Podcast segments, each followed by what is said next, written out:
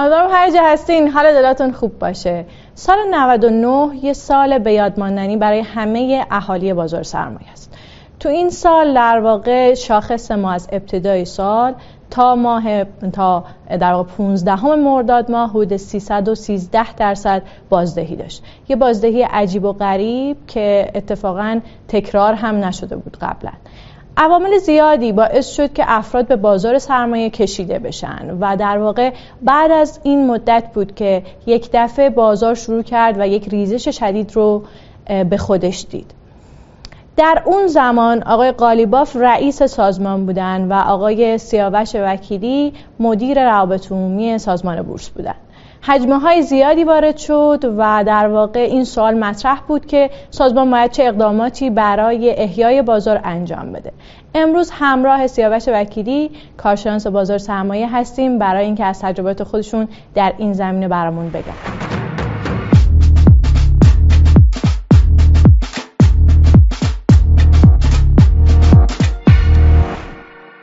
سالی معلم بودم قبل از اینکه بیام در واقع تو حوزه بازار سرمایه و حسابرسی استخدام رسمی هم‌شوهرش بودم. تقریبا داشت بازار تازه جون می‌گرفت، یعنی بعد از انقلاب و بعد از اون فترت و رکودی که برای بازار سرمایه و بورس و تعطیلی بورس حاکم بود، تازه با اومدن آقای میر متهریا و پشمندش آقای عبدوی تبریزی واقعا بورس جان جدیدی گرفته بود.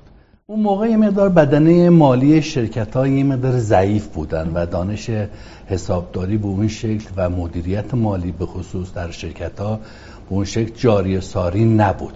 به همین خاطر ما اشتباهات ثبت‌های حسابداری، شناسایی درآمدها، شناسایی هزینه‌ها، تفکیک هزینه‌های جاری از سرمایه، اینجور موارد در بندهای حسابرسی اگر به پایان‌نامه‌های دانشجویان مراجعه کنید این موارد زیاد بود، حتی موضوع پایان‌نامه میشد. دایره اعتبارات بانک مرکزی که هیچ ارباب رجوع عادی نداره و فقط با خود 20 تا در واقع بانک تجاری کشور سر کار داره، نزدیک به 500 نفر پرسنل داره که و در سازمانی که این همه حجم از دیتاها لازمه باید بخش نیروی انسانی سازمان تقویت میشد. ضمن اینکه خب میدونیم با گسترش تکنولوژی و ضریب تلفن همراه و اینترنت و تولد شبکه‌های اجتماعی، هر چند شبکه‌های اجتماعی عمری بیش از 10 سال دارن، ولی در ایران به خصوص در حوزه بازار سرمایه در اون سال 99 مثل قارچ از زمین و زمان این شبکه‌های اجتماعی رویدن و کانال‌های خیلی زیادی تشکیل شد که مردم رو در واقع تشویق به این سرمایه‌گذاری و حتی معروف دیگه سیگنال دهی و این داستانه. جوان 14 ساله 20 ساله یک کانالی درست کرده بود، تعداد زیادی فالوور جمع کرده بود و اونجا یه سری در واقع اطلاعات فیک به مردم داده بود.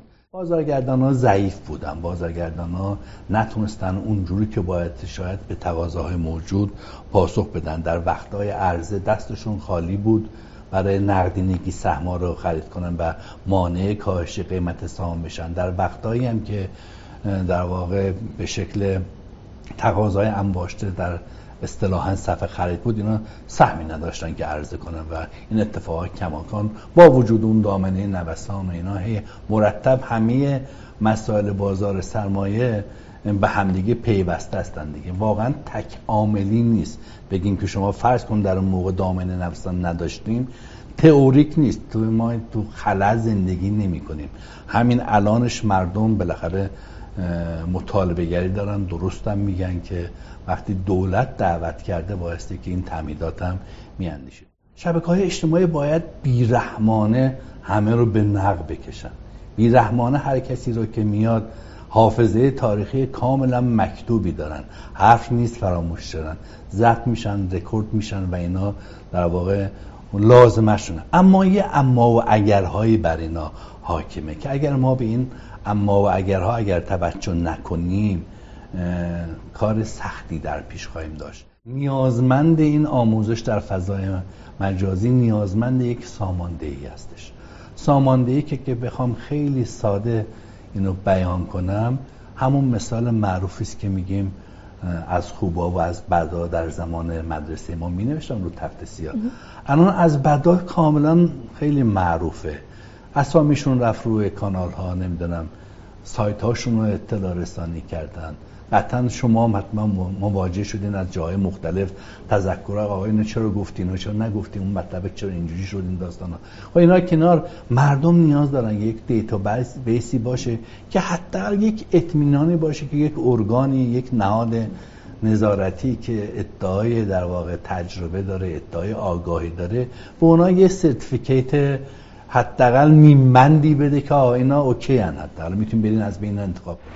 یه سری هم معتقدن که دامنه نوسان باید برداشته بشه، یه سری هم گفتن باشه. شما بالاخره تو دوره‌ای بودین که موضوع دامنه نوسان خیلی چالشی شده بود. من میخوام بدونم که چرا دامنه نوسان رو در اون برهه مثلا بیشترش نکردن یا اقداماتی جهت کنار گذاشتن دامنه نوسان در اون برهه انجام نشد. ببینین این هم باز برمیگرده به این بحث حالا مطالبات افکار عمومی که از ناحیه بیشتر الان دیگه ساده است، هر کسی به سادگی با یه تلفن همراه خودش یک رسانه است، زود جمع میکنه و هر ترتیبی یه فالووری جمع میکنه و تبدیل به یک مطالبه عمومی میکنه. ولی واقعیتش اینه که تمام کسایی که دستن در کار موضوعات رگولاتوری هستن و تنظیمگری هستن، درسته، بایستی که من حرف شما رو تایید میکنم، کار اصولی باید انجام بشه. نظرسنجی و افکارسنجی در حوزه بازار سرمایه قانون موسوی ما سالیان سال که انجام ندادیم. تا جایی که من در جریان هستم سالهای خیلی دوری، شاید 7 سال پیش که هیچ کدوم از این اتمسفرها نبود که نظرسنجی انجام شد یا افکارسنجی انجام شد.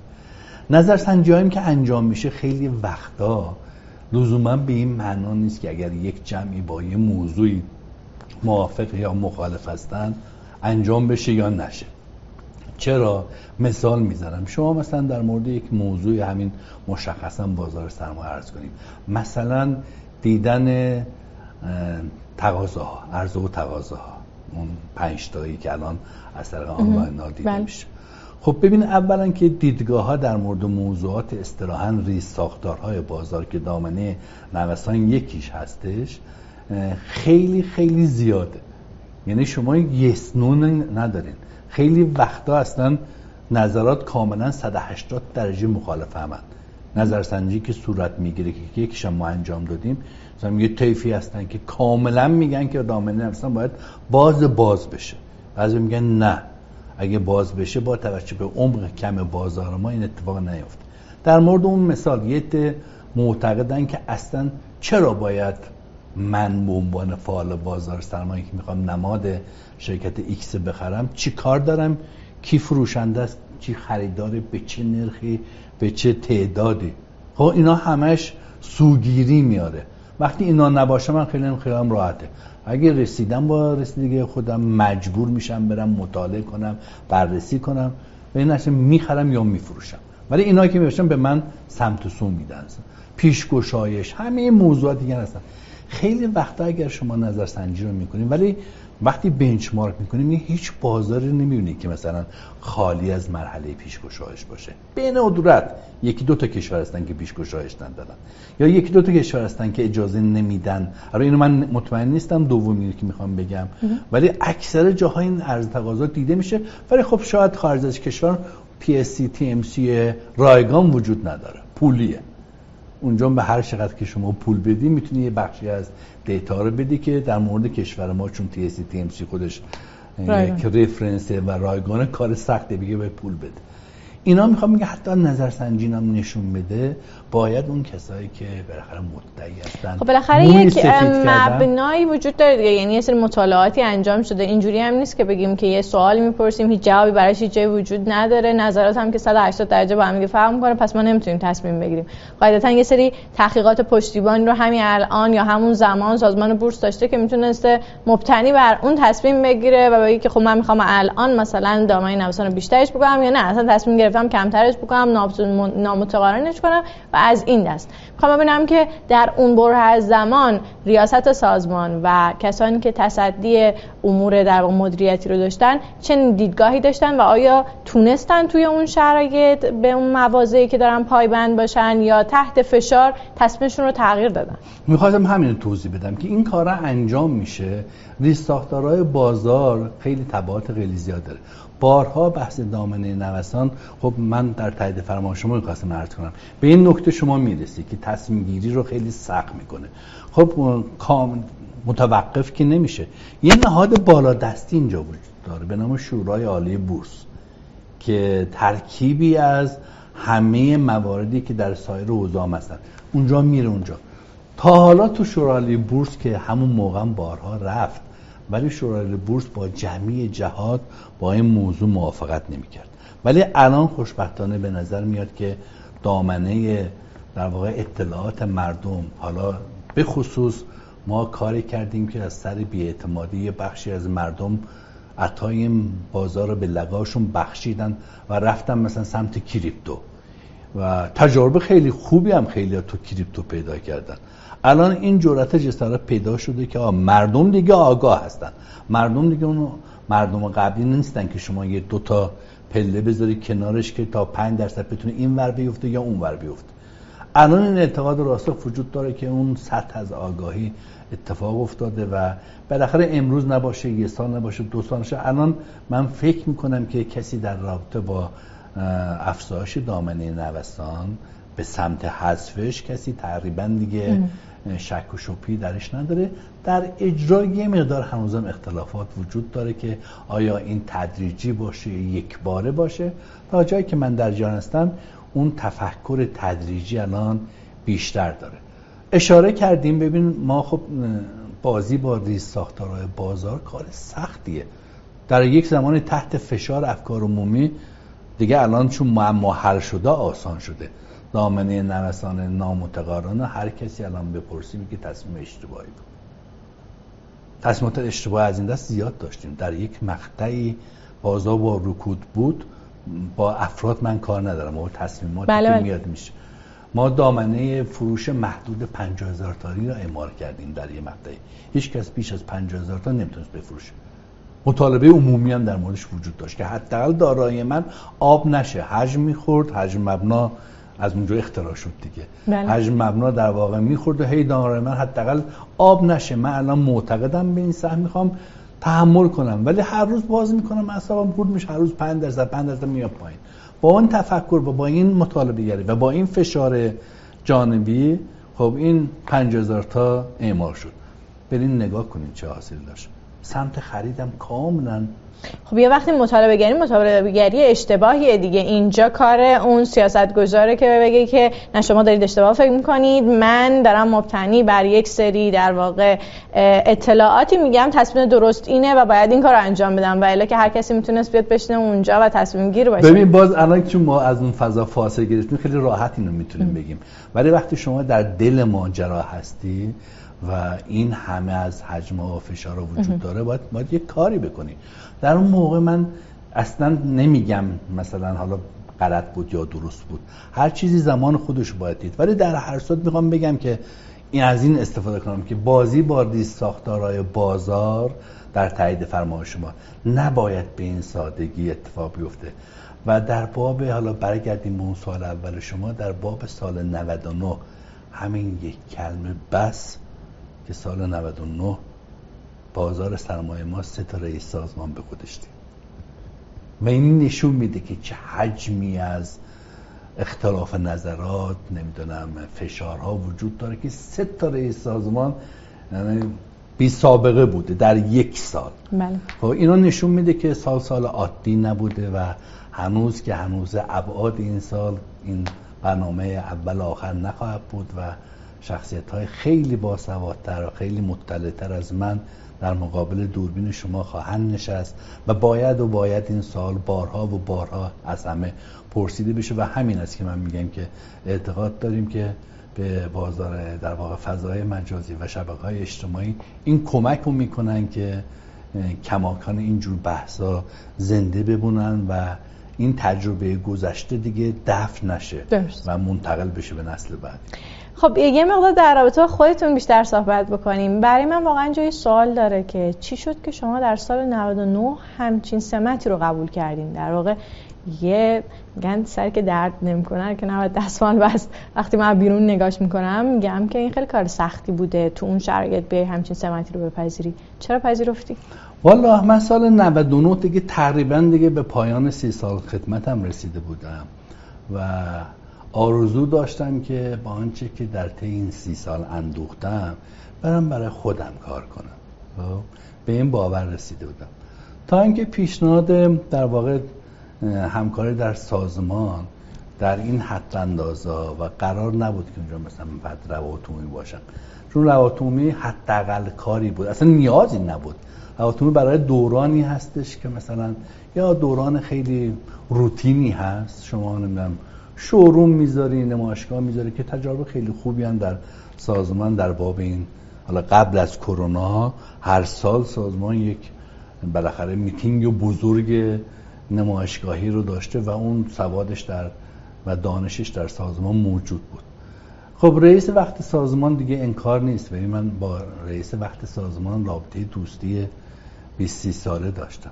وقتی که از من خواسته شد بیام، حالا غیر از حالا اون تفکری که خودم داشتم و حالا مشورتی هم که با نزدیکانم کردم، به این جنبندی رسیدم که یک فرصت خیلی خوبی است در این حدی که با در حد ملی دیگه، در حد ملی کار کردن حقیقتش برام جذاب بود و ازم خواسته شده بود.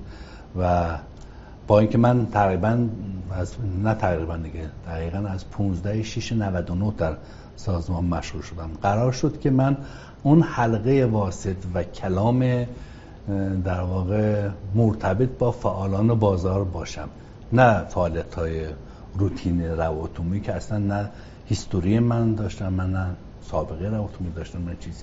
قرار شد که یک کلام مشترکی بین نهاد ناظر و فعالان داشته باشیم. با این دید من پذیرفتم بیام اینجا در واقع این کارو بکنم و در سطح ملی یک کاری بکنم. و امروز که نگین که امروز، چون گذشته دارم میگم، چون مکتوب از خوشبختانه میگم فضای مجازی نیست. در همون موقع هم یه دلنوشتی نوشتم به تاریخ 15/7/99 که دقیقاً وقتی بود که یک ماه از حضورم در سازمان گذشته بود.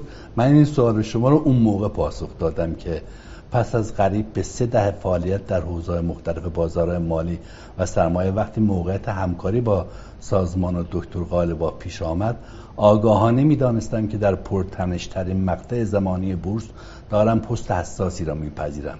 یعنی من این مال 15/7/99 که روابط عمومی به معنای مصطلحش حداقل وظیفه ممکن است و به قول دوست عزیزی که وقتی ازم پرسید چرا در این مقطع قبول کردی، پاسخ دادم آمدم سهمیه فوشم را بردارم. و در همین مدت اندکم الطاف خفیه برخی از سهامداران عزیز در کامنت ها و دایرکت ها نصیبم گشت و می شود که ترجیح دادم کامنت ها را ببندم. میدانم خیلی ها ضرر کردم و درک میکنم ناراحتیشان را، به خصوص آنهایی که از اصل ضرر کردند، و به دل نمیگیرم و امیدوارم من حقیر کمی در کاهش آلامشان مؤثر باشم. اما عزیزان، بورس آینه تمام نمای وضعیت اقتصادی کشور است و خود معلول است نه علت. به آدرس غلط ادعی گوش ندهید و به شخص به اصلاح اوضاع خوشبینم.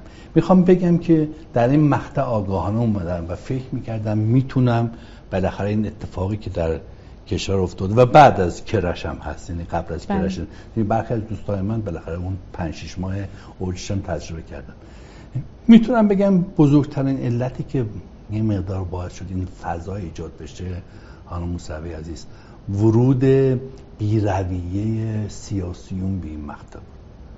سیاسیون بازار ما خیلی سیاست زده شده. سیاسیون با حالا کار ندارم، اونا هم وظیفه‌شونه به اصطلاح خودشون، شما هم خودتون رو جای نمایندگان بذارین. اونا در واقع نمایندگان مردم هستن، مطالبه دارن، موکلاشون ازشون میخوان و باید بیان این اظهار نظر رو بکنن. اما واقعا فعالیت‌های اقتصادی و بازار سرمایه اسمارت، باهوشه، گول نمیخوره و حاصل این دخالت‌ها وضعیتی است که امروز بهش مبتلا هستیم. امروز اگر در مورد شرط بازار صحبت کنیم، تقریبا شما با مخصوصا برنامه بورسان شاید با 70-80% کارشناسان و بازار در واقع تو د پوینت ارتباط دارن. از اینا شما یه نظرسنجی ویژه حتی مخفیانه بکنید. کسی امروز در شرایط نرمال بازار فارغ از بحث‌های سیاسی و اینا شکی نداره در ارزندگی سهام، در خیلی از مؤلفه‌هایی که وجود داره، ولی می‌بینین هنوز پول نمیاد، چرا که بازار بی‌اعتماد شده و بی‌اعتمادی رو مجموعی از ماها با شاید با حرف نزدنمون، شاید با محافظه کاریامون، شاید با سکوتمون، شاید به کنجی خزیدنمون، هممون نقش داشتیم. شما با مثلا پرسشگریه، شاید مثلا نامحکمتون، هر کسی بخشی از این وضعیت رو در پیش داشته و امیدواریم که این بی‌اعتمادی به یک شکلی الان وظیفه همگانی است. هر کسی در هر حوزه‌ای که هستش باید یک باری از این برگشت اعتماد رو به بازار سرمایه. فکر می‌کنید که اساساً وقتی آدم‌ها در یک جایگاه دولتی میشینن خیلی محافظه‌کار میشن، بعد وقتی از اون فضا میان بیرون تازه انگار محافظه‌کاری کمی کنار میره و سعی میکنن بیشتر صحبت بکنن. این اصلا انگار که فضای دولتی تو رو میکشونه به این سمت که بخوای محافظه‌کارانه حرکت بکنی و تصمیم بگیری. این واقعیتی هستش، ولی ببینیم مثلا من حالا در مورد دیگران دارم و در مورد خودم میتونم حرف بزنم. حرفام خوشبختانه میگم امروز اینه که من گفتم مال امروز نیست که گذاشته، همون روزم عنوان کردم که همچین فضای وجود دارم. من خودم سعی کردم تا جایی که ممکنه تنش‌زا نباشم. اون چیزی که شما میبینین، چون واقعتش ببینین الان خانم موسوی عزیز، خیلی چیزا میگیم باید باید باید این کار بکنن. از انبوه این آدمایی که میگن باید باید، من مطمئنم که دست خیلی ها رو حاضرن دراز کنم میگن بشین تو سازمان، نمیان، چون میشناسن اتمسفر، میشناسن همه چی در ید رگولاتور نیستش. فضای اکوسیستم حاکم بر اقتصاد کشور ما، بازار سرمایه، چه میدونم به حمله روسیه به اوکراین داره واکنش نشون میده که هیچ اصلا دیگه نمیدونم برجام هم نیست که به ما ربطی داشته، خارج از مرزهای ما کیلومترها اونورتر داره اتفاق. بازار سرمایه همچین جایگاهی داره و طبیعتاً آدما وقتی میان در جای اون مسئولیت میگیرن، بله با شما موافقم، محافظه کار میشن. شما گفتین که 30 سال در واقع در بازار سرمایه دارین فعالیت میکنین، چی شد که همیشه در یک فضای دولتی بودین؟ فضای نیمه دولتی. بله نیمه دولتی.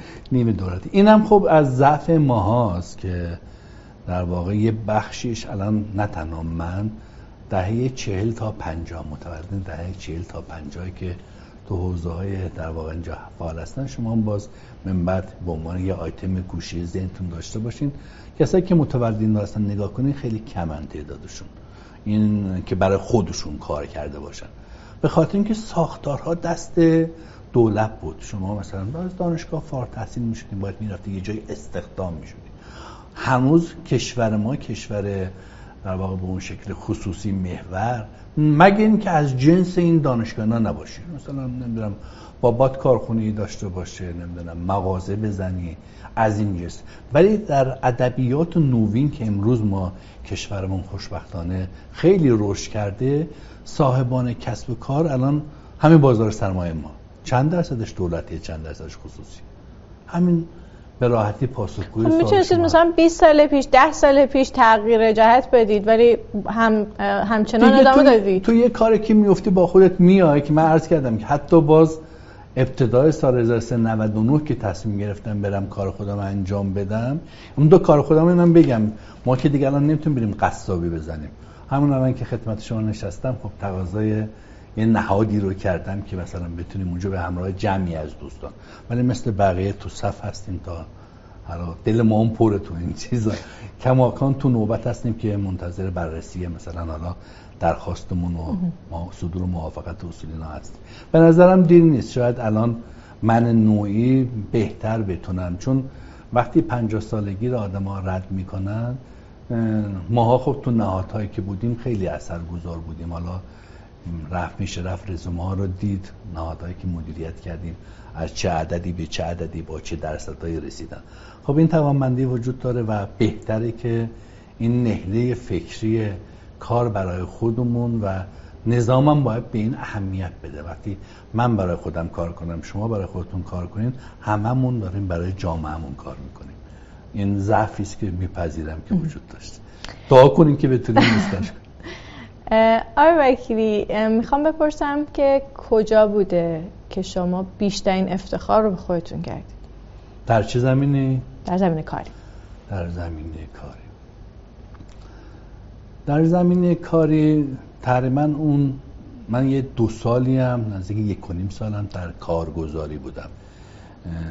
دوست داشتم در همین حوزه مربوطه بازار سرمایه تجارب مختلفی رو، چه جایی که نهاد ناظر میشینید یا جات عوض میشه، که چه جایی که اجرا میشینید.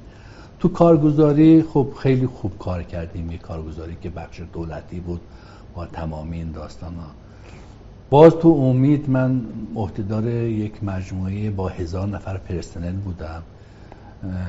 یکی از افتخاراتم اونه که اونجا رو از شر دولت نجات دادم و به شخص اون واقعا استارترش خودم بودم. اون کارخونه که یکی از کارخونه‌های در واقع 2 تا کلا در ایران داشتیم، یه تولید کننده کربنات سدیم که در صنعت شیشه و مواد شوینده کاربرد داره، اونجا رو به بخش خصوصی واگذار کردن. اونجا افتخار میکنم. شاید همون موقع باید میرفتم جذب بخش خصوصی میشدم و ادامه راه اونجا میدادم.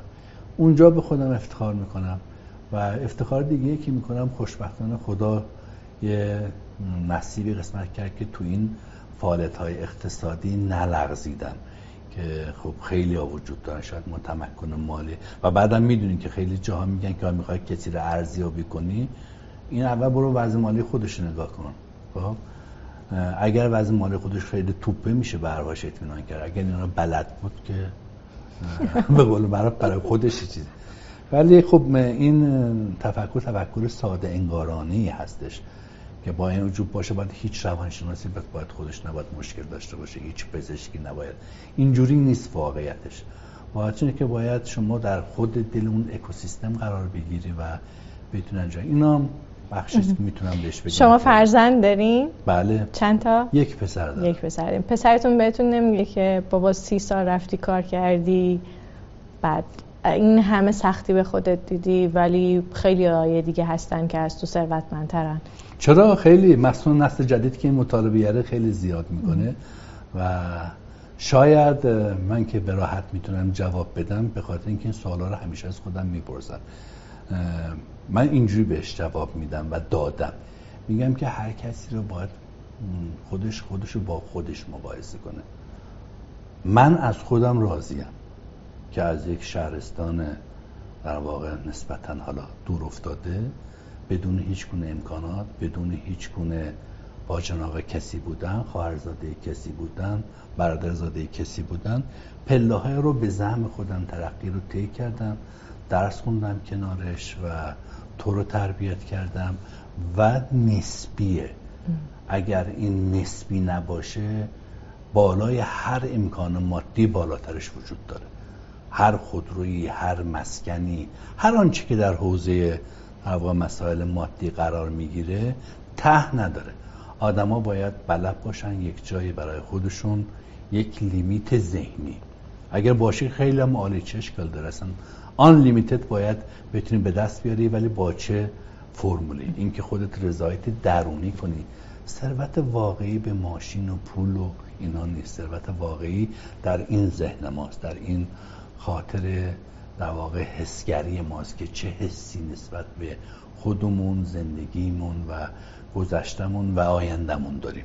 شاید بگم که بهش یکی از جوابم، یکی از ثروت‌های منه که مثلا تو هستی. چه جواب خوبی بهش میدی. غم انگیزترین لحظه کاری شما در طی این 30 سال کی بود؟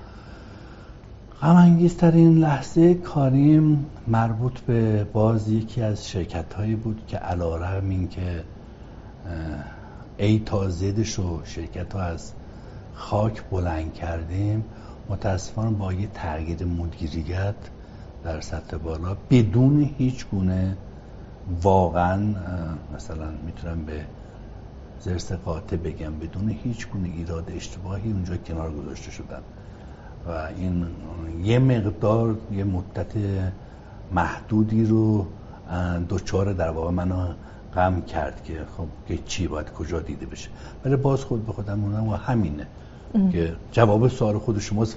برمیگرده به اون سوال قبلی، شما در سیستم دولتی کار میکنید، سیستم دولتی همینه، شما با سیستم نمیتونید بجنگید. اگه خیلی برات درد داره بسم الله برو کار خودتو بکن. و بزرگترین حسرتی که در طی این 3 سال داشتین چی؟ بزرگترین حسرت هم این بوده که چرا ورزش نکردم و به جسمم اهمیت ندادم. اینم خیلی ناراحت میکنه و این که بازم همون کسب کار خودم و چرا استارت نزدم و دچار این ترس ها شدم. در بازار معمولا با کی مشورت میکنید وقتی میخواید مشورت بکنید؟ در چه زمینه؟ در زمینه یه اتفاقی افتاده فکر میکنید که الان نیاز به یک مشورت کاری دارید در حوزه فعالیت خودتون، با چه کسی معمولا مشورت میکنید؟ اول با خانومم. ایشون با بازار سرمایه آشنا؟ بله آشنا هستن. بعد بعضی وقتا هم شما بهتره با کسایی آشنا نکنید که زیاد آشنا هم نباشن. البته ایشون آشنا هستن، به شکل اجمالی خودش فعالیت میکنه، ولی از ایشون اول در واقع اون حسه، چون با حسای عاطفی من ایشون عجین تره، چون فقط خود کار نیست که باید شما با یک کاری باید بتونید. بعد از اونم حالا دوستایی که در بازار سرمایه دارم که بالاخره دوستای ما هیچی نداشته باشیم، یکی از ثروت‌هامون اینه که من خودم گوشیمو باز میکنم، تقریبا همه بچه‌ها گیری میکنن بهم تماس میگیرن و از این گوشیم یه چیزی در میاد که ازش در هر حوزه‌ای، نمیدونم مسافرت، پزشک، نمیدونم فعالیت جدید، نمیدونم سرمایه گذاری، این گوشی فنبوک من پر از دوستایی است که میتونم بهشون بدون در واقع ناراحتی تماس بگیرم و مشورت بگیرم. با این حلقه دوستان مشورت میکنم. من واقعیت میخوام یه سوالی بپرسم که این مقدار سخته ولی میخوام راحت بپرسم، میدونم که شاید حتی پرسیدنش برای شنیدنش برای شما هم سخت باشه. خیلی هستن که معتقدن که سیاوش وکیلی در زمانی که اون سمت رو پذیرفته بود کار خاصی انجام نداد. شما واقعا راجع به این قضیه چی فکر میکنید؟ که البته من معتقدم که کار خیلی خوبی انجام شد در اون مقطع خیلی کوتاه، فارغ از حالا یه کار کلاسیکی که مثلا میشه گفت یه برنامه جامع نوشته شد.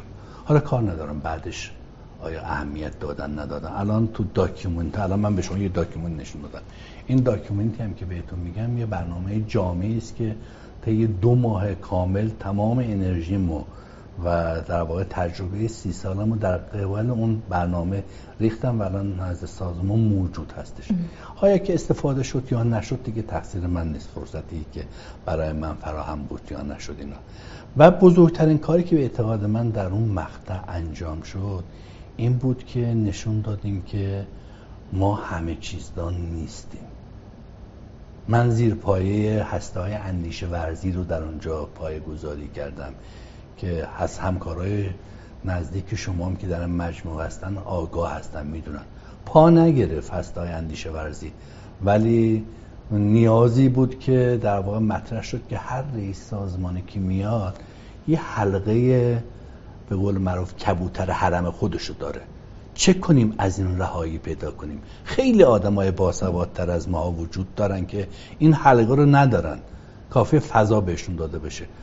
این آیین نامه هسته‌های اندیشه ورزی و آینده پژوهی نوشته شده و مکتوبه، زمان میخواد دیگه، هر برنامه زمان خودش میخواد.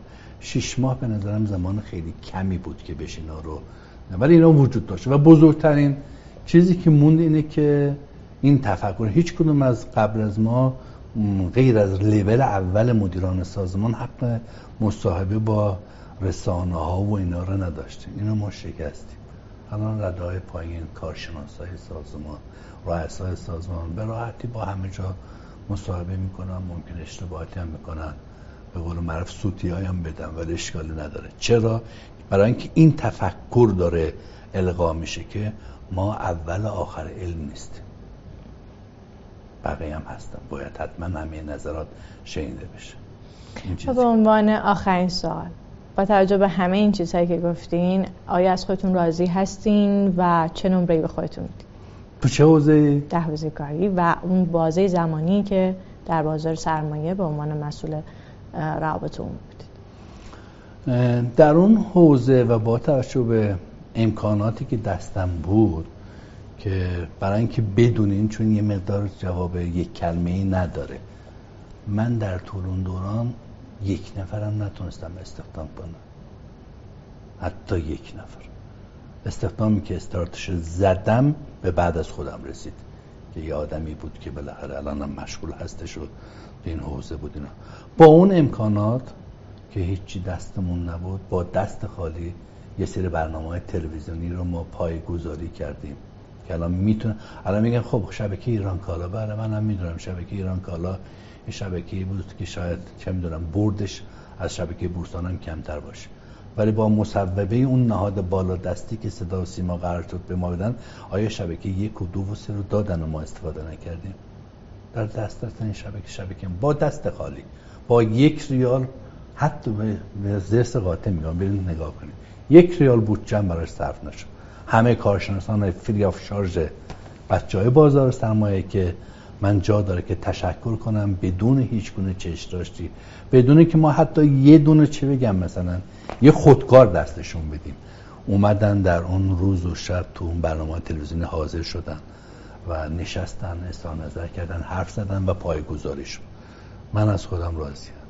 خیلی عالی. خیلی متشکرم آقای وکیلی که اومدین و خیلی صریح به سوالات جواب دادین. من برای شما آرزوی موفقیت دارم در بقیه مقاطع زندگی. مرسی از شما هم که همچین وقت و فرصتی رو در اختیار من قرار دادید. سلامت باشید. خب صحبت کردم با سیاوش وکیلی، کارشناس ارشد بازار سرمایه. واقعیت اینه که خیلی برای من سخت جمع‌بندی بکنم برنامه تجربیاتو، چون به نظرم تجربه هر فردی انقدر منحصر به فرد هست که اصلا نمیشه در رابطه با اون یه جمع‌بندی خوبی انجام داد. به همین دلیل من قضاوت رو به شما میسپارم. خیلی هم ممنونم از اینکه تا اینجا برنامه همراه من بودین. من نازنین موسوی، اینجا استادیو بورسان، برنامه سرمایه‌گذار شد. تا پس فردا ساعت 14 مراقب خودتون باشید.